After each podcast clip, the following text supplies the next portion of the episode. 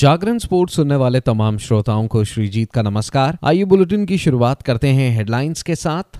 रचिन रविंद्र ने जीता ICC emerging player of the year award Sumit Nagal करेंगे बेंगलुरु ओपन में भारत की चुनौती का नेतृत्व।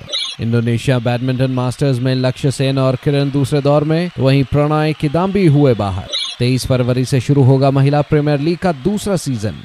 अब खबरें विस्तार से। ऑस्ट्रेलियन ओपन में दुनिया के 27वें नंबर के खिलाड़ी अलेक्जेंडर बोबलिक को हराकर अपनी उपस्थिति दर्ज कराने वाले सुमित नागल 10 फरवरी से शुरू होने वाले बेंगलुरु ओपन में मज़बूत भारतीय चुनौती का नेतृत्व करेंगे। एक स्थान के साथ नागल एटीपी चैलेंजर टूर्नामेंट में सीधे प्रवेश पाने वाले एकमात्र भारतीय है, जहाँ कट ऑफ़ दो सौ सत्तावन निर्धारित किया गया था। ग्यारह विभिन्न देशों के कुल इक्कीस खिलाड़ियों ने एटीपी सौ चैलेंजर टूर्नामेंट में मुख्य ड्रॉ के लिए क्वालिफाई किया है। फ्रांस के विश्व रैंकिंग में एक नंबर के खिलाड़ी बेंजामिन बॉन्जी टूर्नामेंट में प्रवेश करने वाले सर्वोच्च रैंक वाले खिलाड़ी हैं। सुमित नागल ने 2017 में यह टूर्नामेंट जीता था और सीज़न के पहले मेजर में मज़बूत प्रदर्शन के बाद एक और खिताब जीतने के लिए खुद को तैयार किया है। पिछले पाँच संस्करणों में अलग अलग एकल विजेता आए हैं, जबकि मैक्स पर्सेल ने 2023 में ऑल ऑस्ट्रेलिया फाइनल में जीत हासिल की थी।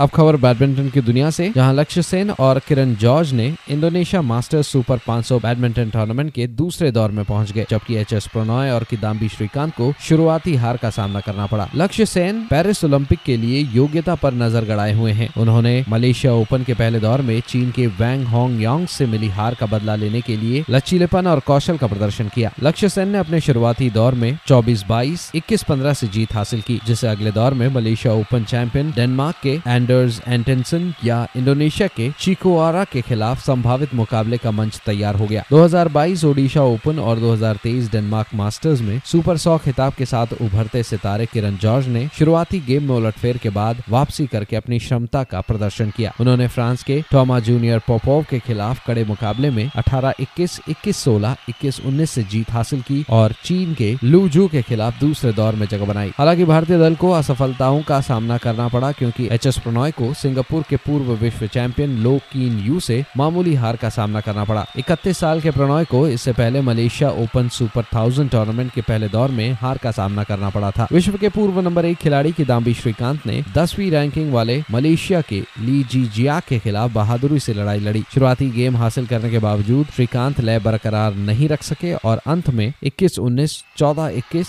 ग्यारह इक्कीस ऐसी हार गए। अब खबर क्रिकेट की दुनिया से, जहाँ भारतीय मूल के युवा कीवी बल्लेबाज रचिन रविंद्रा को आईसीसी ने साल 2023 का emergent player of the year चुना गया है। रचिन ने इस पुरस्कार की दौड़ में दक्षिण अफ्रीका के युवा पेसर गेरॉल्ड कोएजी श्रीलंका के तेज गेंदबाज दिलशान मधुशंका और भारत के सलामी बल्लेबाज यशस्वी जायसवाल को पीछे छोड़ा। रचिन रविंद्र ने विश्व कप 2023 में शानदार प्रदर्शन किया और 578 रन बनाकर सबसे सफल कीवी बल्लेबाज रहे। पहली बार विश्व कप में खेलते हुए रचिन ने 10 मैच की 10 पारियों में एक बार नाबाद रहते हुए चौसठ दशमलव दो दो के औसत और एक सौ छह दशमलव चौवालीस के स्ट्राइक रेट से 578 रन बनाए। इसमें तीन शतक और दो अर्धशतक शामिल थे। रचिन ने साल 2023 में 25 मैच की 21 पारियों में 41 के औसत से 820 रन बनाए। उधर बीसीसीआई ने महिला प्रीमियर लीग के शेड्यूल का ऐलान कर दिया है। सबसे बड़ी महिला टी ट्वेंटी लीग का बहुप्रतीक्षित दूसरा सीज़न 23 फरवरी से 17 मार्च तक बंगलुरु और दिल्ली में आयोजित किया जाएगा। पाँच मज़बूत टीमों वाले इस रोमांचक टी ट्वेंटी टूर्नामेंट में 20 लीग मैच और दो नॉकआउट मैच होंगे। डब्ल्यूपीएल के आगामी सीज़न में दिन में एक ही मैच होगा, यानी कि कोई डबल हेडर नहीं होगा। सभी मैच भारतीय समय अनुसार शाम साढ़े सात बजे शुरू होंगे। पहले ग्यारह मैच बेंगलुरु में होंगे, बाकी नौ लीग मैच और दो प्ले मैच दिल्ली में होंगे। तो फ़िलहाल इस अपडेट में इतना ही। खबरों का सिलसिला जारी रहेगा जागरण डॉट कॉम पर। और हाँ खेल जगत से जुड़ी तमाम बड़ी जानकारियों के लिए बने रहिए सिर्फ़ और सिर्फ़ जागरण डॉट कॉम पर। नमस्कार।